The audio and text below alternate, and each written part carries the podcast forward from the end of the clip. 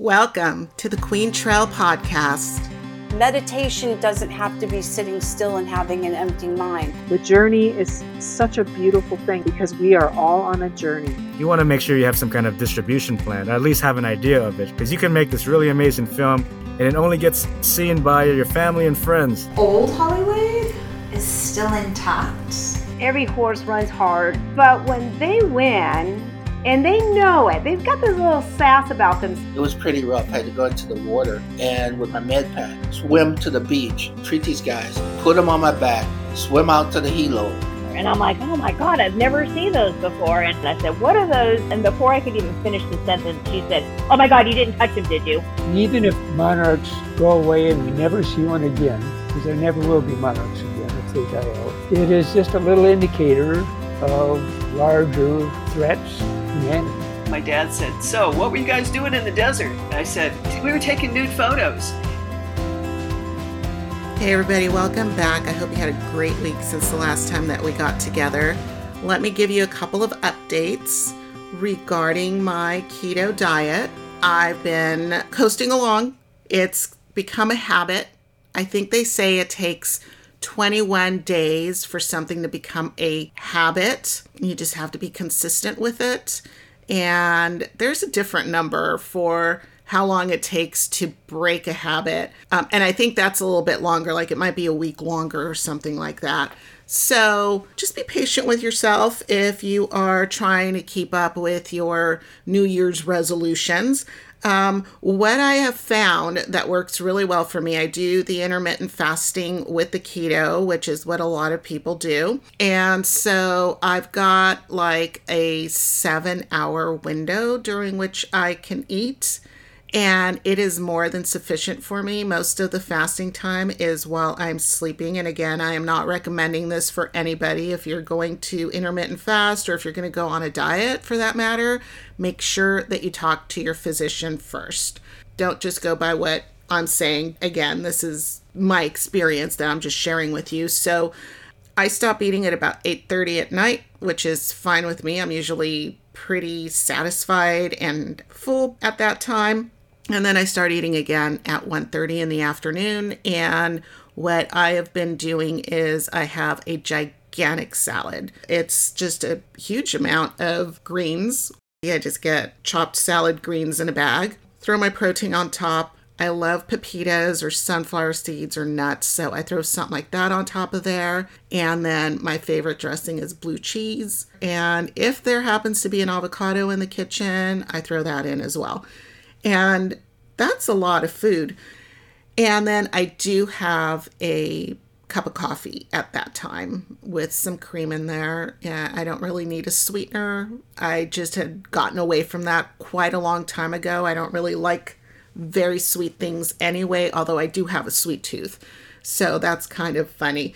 That salad is so substantial. And again, if you're happen to be doing keto, you need to have a lot of protein with your meals as well as the fat, which in this case is the nuts and the avocado and the blue cheese dressing. But you need to have that protein. You can't just have a salad with a bunch of dressing on top and call that keto. That, that's what's sustainable. You know, you actually need to have that. So, like, make it easy for yourself and a bag of salad and, you know, preparing your whatever it is that you're going to have during the week, whether it's chicken or meat or, or tofu, just chop it up into the right size pieces and make sure that there's a substantial amount that's going to satisfy your hunger and satisfy your body's needs. So that you can put that on top of your salad and it just makes life really really easy.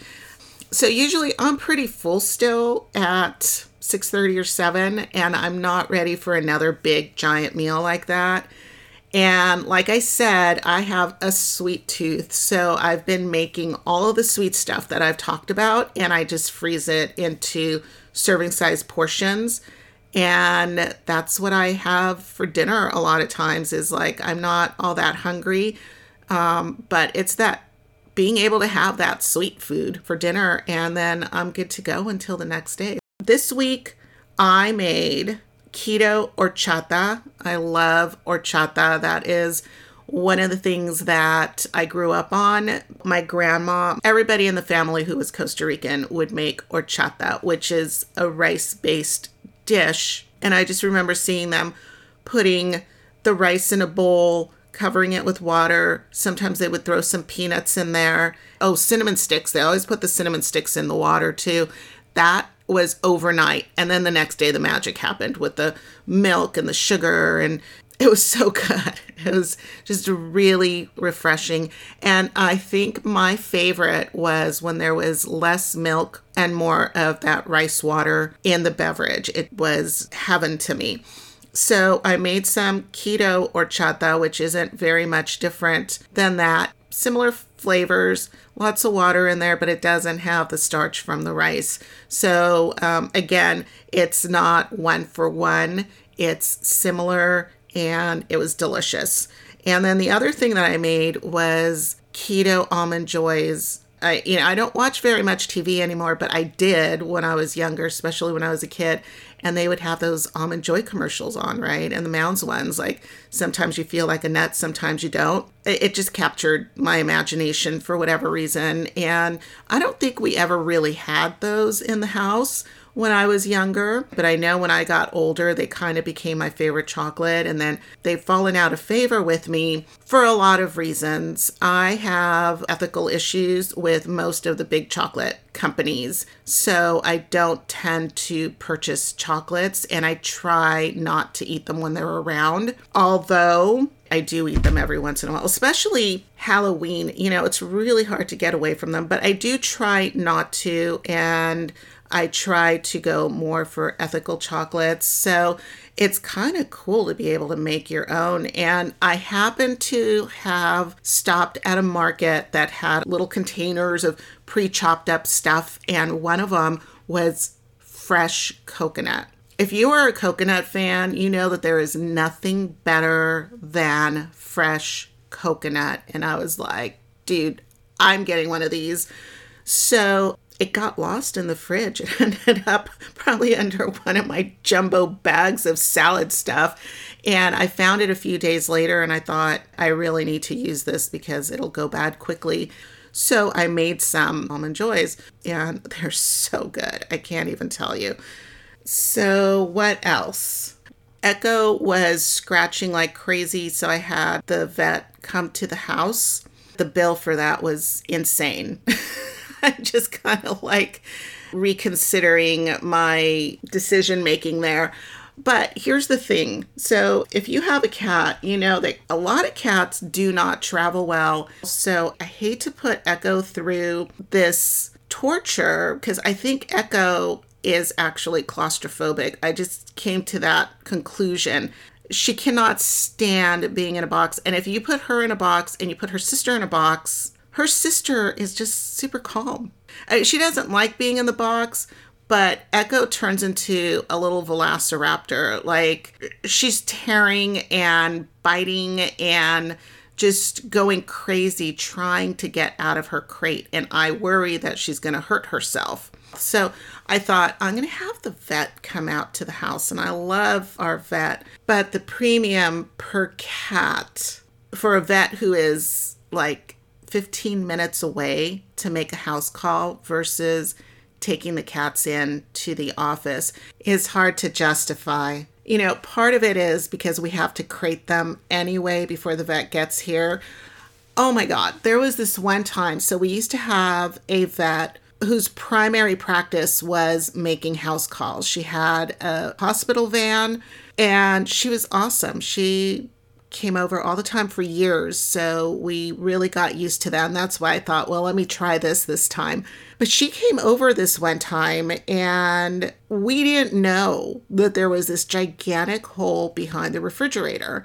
Apparently, at some point, there was some work done and the workers just pushed the refrigerator up against the wall and you know who looks behind their refrigerator but it was a big hole and Echo found it. This was the early days, and we thought it would be really easy to have this very calm visit, and it would just be super natural. Like somebody just came to visit that's holding you, and then all is good, right?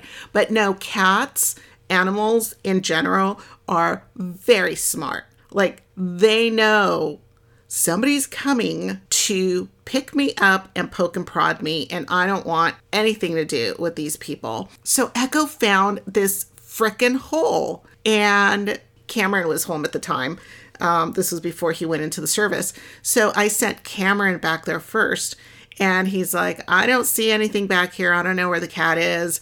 And Dr. Paula's like, well, maybe she went under the fridge. And I'm like, there's no way because this is very flush to the ground. And there's just no way. I know cats can do magical things, but this is very flesh to the ground. So then Sophie goes back there and she's like, There's a hole back there. So we hand her a flashlight and it literally went the length of, you know, like just to the very end of the house. And Echo was all the way down there past all the pipes and the wood. And I mean, there was no way to reach this kitty cat. So everybody went to lunch. And then after lunch, we were like, hold on, we're going to go in the house crate her and then you can come upstairs. So that is how she got her checkup that time. So it's not like they don't get crated, and she still turns into, Echo still turns into a little velociraptor while she's in the house. Like she just does not understand why we're doing this and she hates it that much. But like I said, it's still kind of prohibitive the fact that she still has to be crated whether she's here or going to the doctor's office. And here she's probably sitting for 15 minutes. When we take her for a ride to the vet's office, it is about 15 minutes as well. So it's kind of like six to one, half a dozen to the other. And they're going to have to figure out a way to kind of calm her down or something. I don't want to give her any medication. So I don't know. I don't know. It doesn't happen frequently enough, and it doesn't seem to have long term effects on her. And they're so calm once they get to the office. I just need to figure out a way to calm Echo while we're on the way over there. But I just kind of thought, oh, let's make it a little bit easier. And it just, it was not easier and it was really, really expensive. Anyway, um, Sithy's having some digestive issues. She's a really big cat. They both get the same exact food, both live in the same exact house. They're just metabolically different little creatures. And it's really interesting to see how I've got this one enormous cat. I call her Angie, which is short for Black Angus because she's a little cow. And Echo is just this little spazzo. And I think that kind of makes a difference. Like, even when they were little, Echo was tearing around the house. She'd leave a fire trail behind her. She'd be careening off the walls. And Sithy would just sit down and watch Echo bounce off the walls. And so exercise makes a huge difference with animals too, as you know. But I think that the most interesting thing to me, especially because I was just talking about diet, that you've got these two cats who came from the same exact litter, and one of them is naturally predispositioned to be a bigger animal and hang on to her fat. In fact, cats have all of this extra skin and fur at their belly and evolutionarily, it's like this natural protection that they've evolved with. And it's called a primordial pouch. But Sithy has so much primordial fat that the vets always ask me if she's had a litter. And they were spayed quite early on. So, no, she's never had a litter, but she does have a lot around her middle. And to me, it's just evidence of how genetics and metabolism can be so different among siblings of the same family and I think it's just much more pronounced in animals. I am not a scientist, so I don't know, maybe I'm just spouting a bunch of bullshit here. But when I look at my cats, they came from the same litter. I have one black cat and I have a silver tabby. When Cytherea, which is her full name, we just call her Sithy, was a baby when we first got her, she was actually a black on black tabby, and now she's just this luxurious solid black.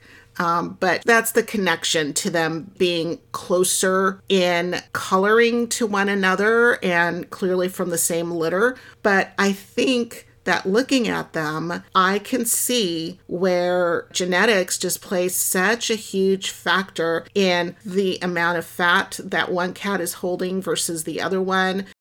They're healthy, by the way, completely healthy. And then Vladimir, his garden is going nuts. It, it's so packed, what would normally be weeds. And so I keep breaking off the dandelion flowers as soon as they open up. He loves the flowers the best anyway. But I'm so worried that my entire yard is going to be a dandelion patch. And that that's big, big dandelion. It's going to be a dandelion field out there. You have never seen plants growing so healthily and happily as this patch of weeds for the tortoise. So I need to go out there and start pulling some of them, even though I hate to do that because I want to make sure that they have a constant supply of food. So the other thing that I wanted to talk about because this episode, this part two of my talk with Cindy McCann, my amazing friend who is an expert on autism and is now a life coach who is planning to work with parents of autistic children, design her entire practice around that.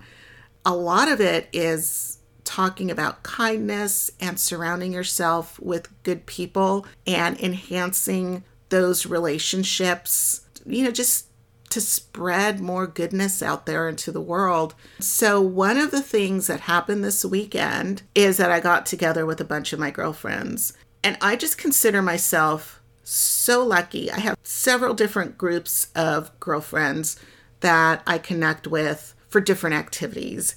And this group, I've known some of them since grade school, and we're still getting together and talking about our kids and talking about our travel and talking about work and plans and dumb stuff or our dreams. You know, we still have lots of things that we want to accomplish. And in the process of that, we have so much fun. I don't know when's the last time that I laughed so much and just was enjoying everybody's conversation. I think there were about 12 of us that got together and it was just great spreading that kindness, the smiles, you know, laughter is just so good for you. So it's just nice that that is the connection to this episode.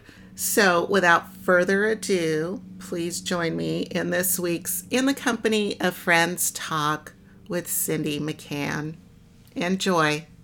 I'm glad you brought that up because one of the things that I really think about is the impatience that we have, where it's like we want to be able to tell people something once and then it's done and we can move on, and that person just should totally know that forever. And then I start thinking about how everything is practice, practice, practice, practice. And so you've got to repeat yourself often and frequently and not be annoyed about it. You know, you might have to tell an adult the same thing several times before they get it because their learning style is different. And I think somewhere along the line, we both spoke about expectations about different things that we were talking about and how the reality is different. And we've got to get away from our expectations and slide into what the reality is of every relationship in our lives and the people, you know, that their learning styles are not your learning style and that repetition is just a part of life. So patience and, you know, go with the flow. Yep. But well, as a as a preschool teacher, I learned that repetition is the way kids learn. That's why they can sing the same song every day for 400 days, you know, or, or say the same poems, or you know, you know, a lot of people are like, "Oh, that again." But kids aren't like that, you know. They're like, "We love that. Let's do this one." or they just start singing it or playing with the same things, you know. And I'm all behind repetition. The other way to get learning is through immersion, you know. Some intensive event happens in your life, you know, that gets into your conscious and subconscious pretty fast when something momentous happens in your life. Right. Like getting a gold award. Yeah. yeah, definitely. Congratulations on that, by the way. Thank you so much. Yeah, I am just still on cloud nine about that. Yeah, that was really exciting. So, I've got two more questions for you. Um, one of them is if you had one thing to share with the world, what would it be? I, I think it's got to be always be kind. You know, I just find that it's the key to connection is to be kind to each other, to look for ways to honor people and honor their diversity and honor their journey. And as long as you're leading with kindness, that's easier to do. And kind of my philosophy, you know. I know it seems pretty simple, but it can move mountains. Yeah, it definitely can. I like that. That's great advice if people wanted to get a hold of you, how could they reach you? Or are you at that point yet? I, am not at that point okay. yet. That's one of the things I'm going to do, Sylvia, is I'm going to start posting now and getting myself present again online so that people can see it. And you probably know a lot more about it than I do, but how do, how do people get a hold of you? Through the Quaintrelle podcast at gmail.com. You can create a Gmail really easily. So that would be one step. I did look to see if the name was being used anywhere else.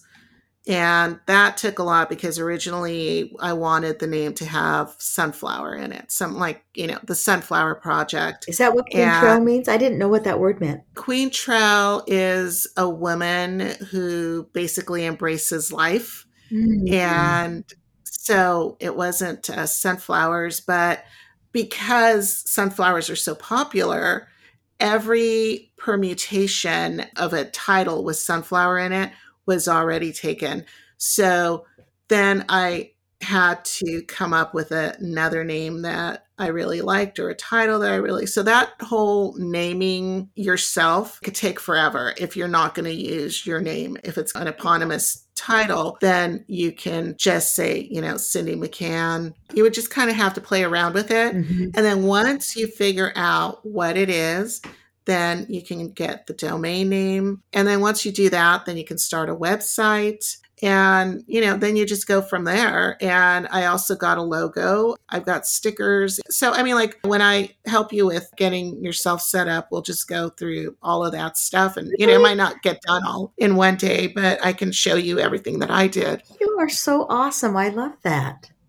It is all just a learning curve, but I think, like you said, always work from a position of not just kindness, but being able to, you know, spread your knowledge and I just think that, you know, just the way that the world is, there's not enough kindness, even though there's a lot of it out there, there is just never enough. You know, come from a place of kindness because we've just become so jaded as a society that I think it needs to be out there much more.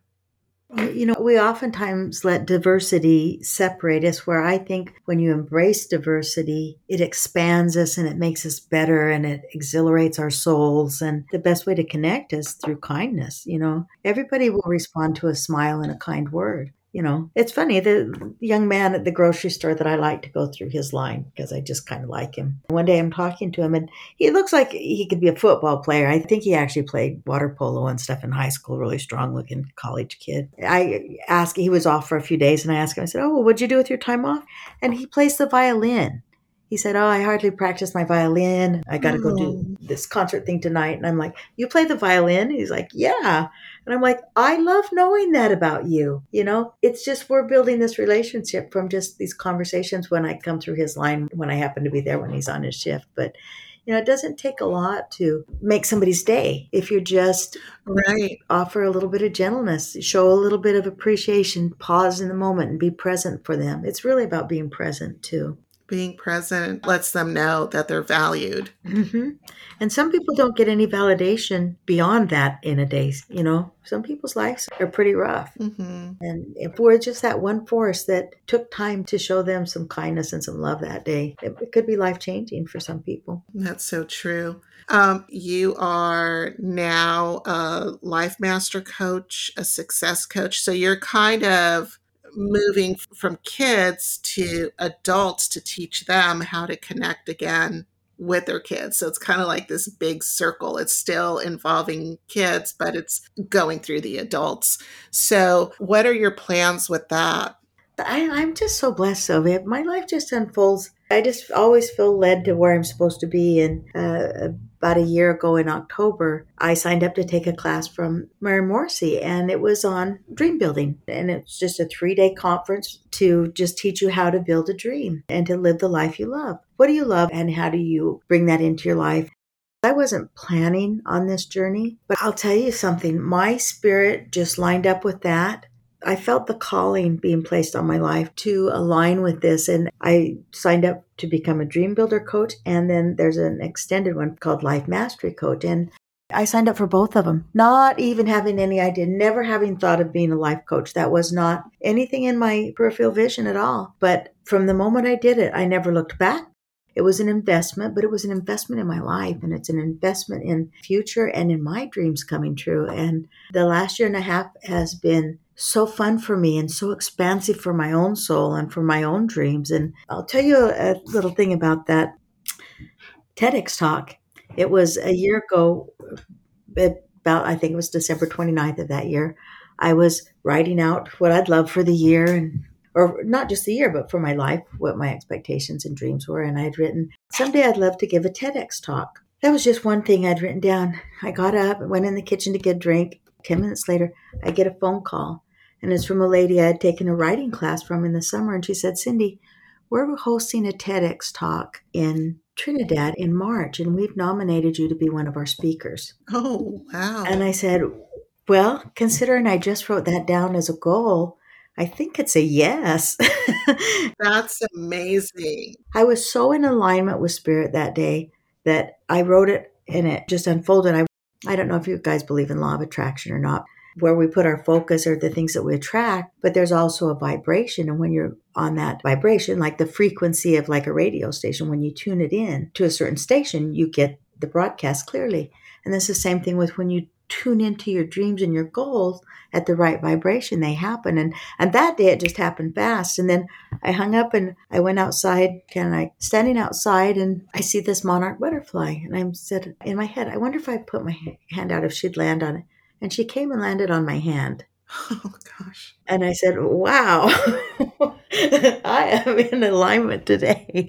And that's kind of how that unfolded. But this is how this journey for me with learning how to be a dream builder coach and life mastery coach has come about. And I didn't want to jump into the coaching too fast. I wanted to continue on my own journey and get myself settled in to applying those principles fully in my own life you know, they were similar to things I had grown up learning from my family and stuff, but I was pushing it to a new level and a higher level. And that's what I've been doing. I've been learning and being coached myself.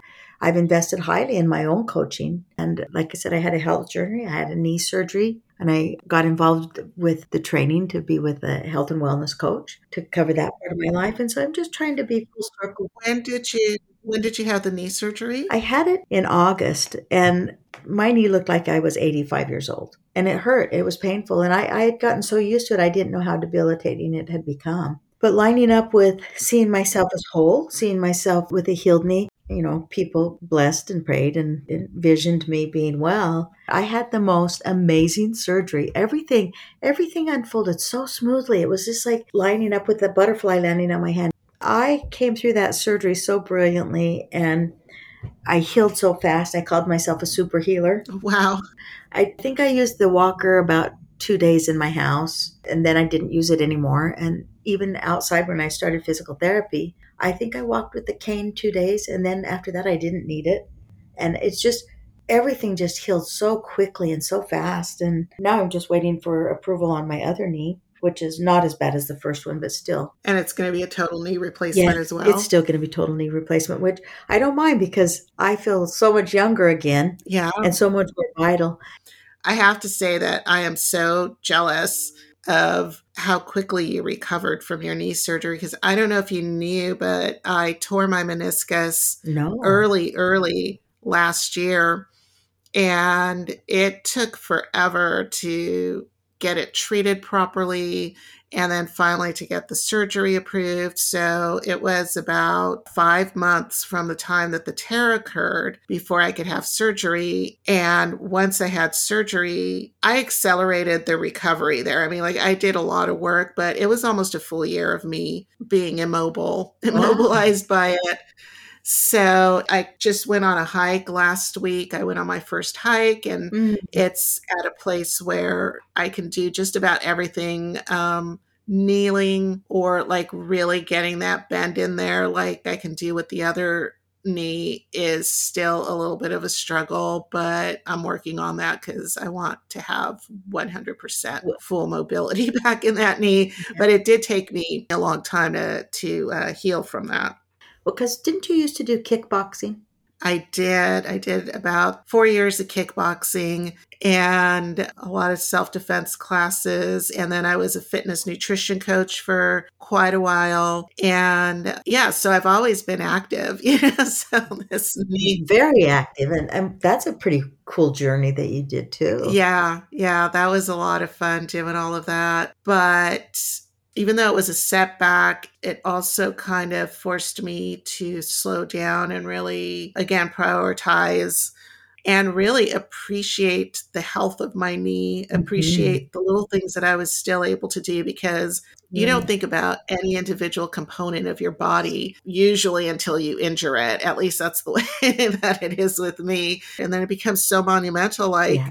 I really need that knee to do so many things. And it just led me to really appreciate the health of my knee. And I've always been aware of how important health is from working in healthcare in the past and just seeing how easily things can go downhill if you're not taking care of yourself, if you're not honoring the body that you live in. You know, we get so caught up in wanting to be 30 pounds lighter that we forget how amazing our bodies are. We are actually perfect and amazing the way that we already are. And Yeah. that message doesn't get out there enough. And um, anyway, that was a tangent, but But an important one. yeah, I like the gratitude you feel for your body. I, I think gratitude goes a long ways in healing. You know, as we express the gratitude for any cell in our body, you know, you're right about them being amazing machines. I have so often taken my body for granted. And uh, one of the things as I'm aging, I've decided I want to age well. I want to be vibrant and healthy and dynamic for as long and as, as much as I can. hmm Me too. That's a great goal to have. Um, there's a hill that goes straight up near my home, and it is a climb. And I used to run it, Mm-hmm. and I'd get part way up, and it just gets steeper and steeper as you go up. And sometimes I would think, I need to stop. And, you know, I've got this little drill sergeant in my head. I've always had this drill sergeant in my head going, You You are not going to stop. You can't stop. Keep going. You know, so I wouldn't stop. But this one day, as I was running up this hill and thinking to myself, I need to stop, I looked across the street and there was this little old guy. He was really old and amazing. I feel like he was probably 90 years old. He was very elderly. And he was just chugging up that hill, slow and steady, but he was running and he just kept focused directly ahead of him. And I thought, well, if he's not stopping, I can't stop. I Right. mean, you know, this guy's got like 50 years on me and he's going up this hill. And he was such an inspiration. And the crazy thing is, we got to the top of that hill and I always turned right. And it was still a little bit of a hill, but it wasn't nearly as steep. He turned left and then went up an even steeper hill that was like a forever steeper hill. And I never forgot that. I would time it so that he was across the street from me and I wouldn't have an excuse to stop running. Oh, I love that. And, you know, and then, you know, my dad rides, uh, well, he doesn't anymore. He has stopped. But when he turned 73, he was riding from Lomita to Arizona solo on his bicycle to go visit his sisters. I know. And then he would come back and he did that for many years. Um, so I think that having mobility and health as a goal for you know your later years is a fantastic goal to have you know you want to live you want to live as much as possible and have joy Yes. in your life like you said and being healthy is one of the ways to accomplish that Well, you've certainly been a good example of that. I mean, you have always been all about that. And I always think about you as highly fit and highly agile, and you are always out there doing so many cool things. I do think you've been amazing for all of us to think, uh, I could do more. And and now I know why. You got a dad that rides to Arizona and an older man that's running up and down the hills in his 70s, and that's fantastic. I see motivating factors in other people. It's just something that I notice, but I want to integrate those behaviors into my life. And so I think I'm really lucky, really fortunate in that way. And I've managed to surround myself with just some super amazing people, yourself included. Oh, but you you you've integrated those things long ago into your life. Ever since I've known you, you have been kind and generous and thoughtful and joyful. Oh, thank you. Obviously, we have a connection and we've remained friends all these years. Even though we don't see each other much, there's such a fondness for you and for your children, and that our paths crossed and connected so nicely. Oh, thanks, Cindy. You're, I'm glad you're doing this podcast. What a great way for you to share the beauty of your own soul with everybody and and to bring forth others. It's you're you're doing a wonderful thing. I feel really honored to be talking with you today so thank you. Oh yes and thanks for being part of the program. I i always feel honored when my friends say yes. It's just a gift to me to be able to connect and chat and catch up and learn all about all of these wonderful things that you're doing and well, I'm, so, um, I'm so proud of you. You're a great interviewer. You're you're really you, this is very natural for you. I'm kind of impressed. It's it's been fun you. to talk with you. It wasn't that easy to begin with.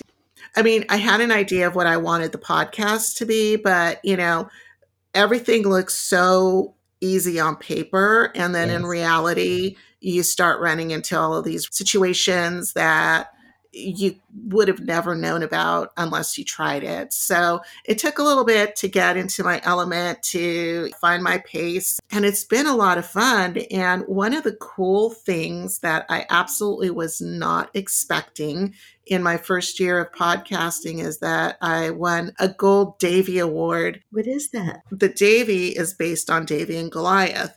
And Daveys are the small companies that went out there and did big things and conquered the Goliaths of the world, which I just get chills thinking about that I was even included in anything like that. And that I have my statuette. I was absolutely not expecting to get that. And it wasn't just an award, it was gold category oh. for interview talk show. I love it and I'm not surprised. Oh, thank you. I, I'm not surprised at all because you always excel at whatever you do, whatever you put your mind to, Sylvia. I've always known you to give it 110%. You just go above and beyond whatever you Aww. attempt. And you're an example for all of us in that way of, of really, if you're going to choose something, choose big and play hard. Right. And have fun. And have fun. All traits that we learn from each other. I think the same about you. And I know that you're going to be a huge success. And I just think it's really awesome what you're doing, especially that you're going to be directing a lot of this to parents of yeah. children with autism because, you know, so much support is needed in that arena. It's, you know, like you said, there's that grieving process and being able to take care of yourself so that you can take care of your children and then understanding how to connect when the communication styles are so vastly different sometimes from what we're used to having you know, the truth is, autism has grown so much that everybody knows somebody has a child, or or maybe they have a grandchild, or a niece, or a nephew. Everybody has somebody that has autism in their life these days. Mm-hmm. It's not uncommon. You know, when we were first doing all this, nobody was very aware. And now, 20, 25 years later, there's a lot of awareness around it. But there's still a lot of work to go in terms of allowing and defining people, allowing people to embrace their autism as gifts that let them use the gifts that come with that to serve and live their lives. There's so many amazing people that have autism. And, you know, those are just things I've been putting in place. And so now I'm ready to start having some clients and some groups that I want to run. And now just taking action steps to my, the way that I'll deliver the materials and stuff, all, all the little details like that that also have to be in place. Mm-hmm. So I'm just trying to put all that together. So it's a lot. Just even doing the podcast, there's so much associated with it. It takes a lot. And I kept thinking, oh, it's going to get easier. And it doesn't, it's that old saying, you know, it doesn't get any easier. You just get better. yes. So, so it's that sort of thing. But there is a lot associated with having your own business. But um, yeah, it's been really good. I think that one of the things that you could do with the life master coaching and the dream building and the success coaching and all of that is to do your own podcast. That one of the beautiful things about doing an audio podcast is that you don't have to get dressed up and your hair could be a mess. And, yes. You know, yes. I- nobody sees what you look like. They're just hearing your voice. exactly. But that's always a concern because, you know, like right now I have this nasally thing going. And so sometimes I think, well, it would really add a lot to have the video so that people are not just using one sense, but they're using more senses to absorb the episode. You know what? Though a lot of times I'll just put something on a talk or something and I'm just walking around the house doing things, but I'm listening in my earpods to stimulate my mind as I do house cleaning or whatever. So sometimes it doesn't matter even with the pictures because I'm just using my ears anyway. Yeah. Oh, thank you so much. I probably will look into it when I get to that Yeah. step. And you can always reach out to me and I'd be happy to help you get it set up. Well, if that's a genuine offer, I will probably It do that because, you know, I I'm just learning the world of tech, you know, when you teach preschool, you're not doing too much with computers and so it wasn't until COVID that I really learned how to get on different platforms. It's all been a big learning curve. Yeah. But now I love it. I love being to, able to do things virtually because you can reach so many people. Yes. And it's great. I think, especially for coaching, so many therapists are now doing Zoom calls and it works just fine. And sometimes clients are much more comfortable in their own homes. You know, they can find a little nook that's private somewhere and sit in their big, comfortable chair and wrap a blanket around them and talk about whatever they need. Or, you know, they know where the pens and the pencils are if they're sitting down and, you know, just writing some plan out with their coach or Mm-hmm. whatever, I think that Zoom is often the way to go. And it's nice to have both available for the person who wants to do an in person session. And I know the coaching that I get coached with, we have access to the replay. And a lot of times I'll go back because there'll be a moment when I don't want to be scribbling the notes because I want to be present. Right. And so I'll go back and then take the notes off of the recording so that I have it in writing. Yeah. We can spend a day Thank setting you. you. up. And yeah, yeah, I'd be totally happy to. Like, you know, I love spending time with you. So, And and you're you're patient. I feel like she can teach me because she's not gonna be like, oh, Cindy, come on. I've showed you four times. I will make sure to do that a few times for you. No, I'm just kidding. um, is there something else that we should add? um, no, but we could do it again sometime when I'm when I'm a little more down the road. You know, I would love that. I, I hope I was articulate enough. You were amazing. And I'm not just saying that, you really are. Well, it's it's only because you're so amazing because you led the conversation so nicely and with such positivity. And gosh, you praised me up a ton. That was awesome. I feel Oh, I'm feeling validated I'm today. I, I, I truly, you really validated me today. You you made me feel like a princess over here. Oh, I'm so happy to hear that. Oh, my I'm, gosh. yeah, I'm really happy to hear your voice too. So But honestly, you've always lifted me up in I mean, just being around you is uplifting. You know, you just have that spirit and you're just so encouraging and joyful and positive and you've always lifted everybody up. And it's natural for you. I truly, I, I really do appreciate that. I do try, I do try, and I, I think the world is a wonderful place to live in no matter what's going on. And it's, again, it's people like you, you know, it's having good people in my life and, Yeah. um, and, and really connecting with people, creating better experiences in the community of good people is, that's my goal.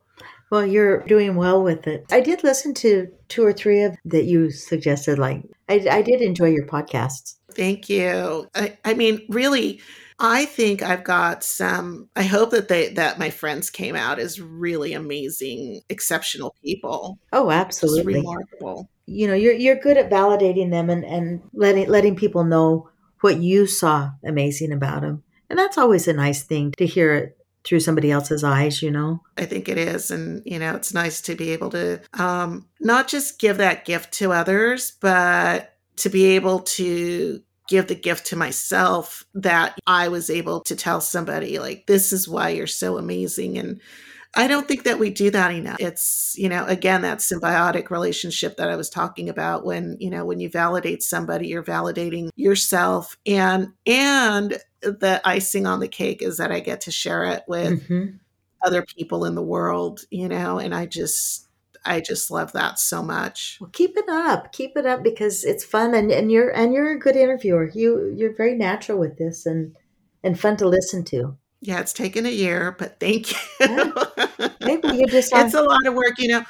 It's like like you were saying with your TEDx talk, where you know you're really awkward and and you're thinking uh, thinking too much about all of the different things that you can't focus on what you're saying. I think it's like that at the beginning of anything, and definitely like I've taken down most of the early episodes because I just sounded so stilted and contrived. You know, it was kind of like I was just coming up with things to say. My first episode was only seven minutes long and it was terrible, but I had to put it out there. I knew that it was terrible. I knew that at some point I was going to be removing it, but you've got to put yourself out there and imperfect action is better than no action.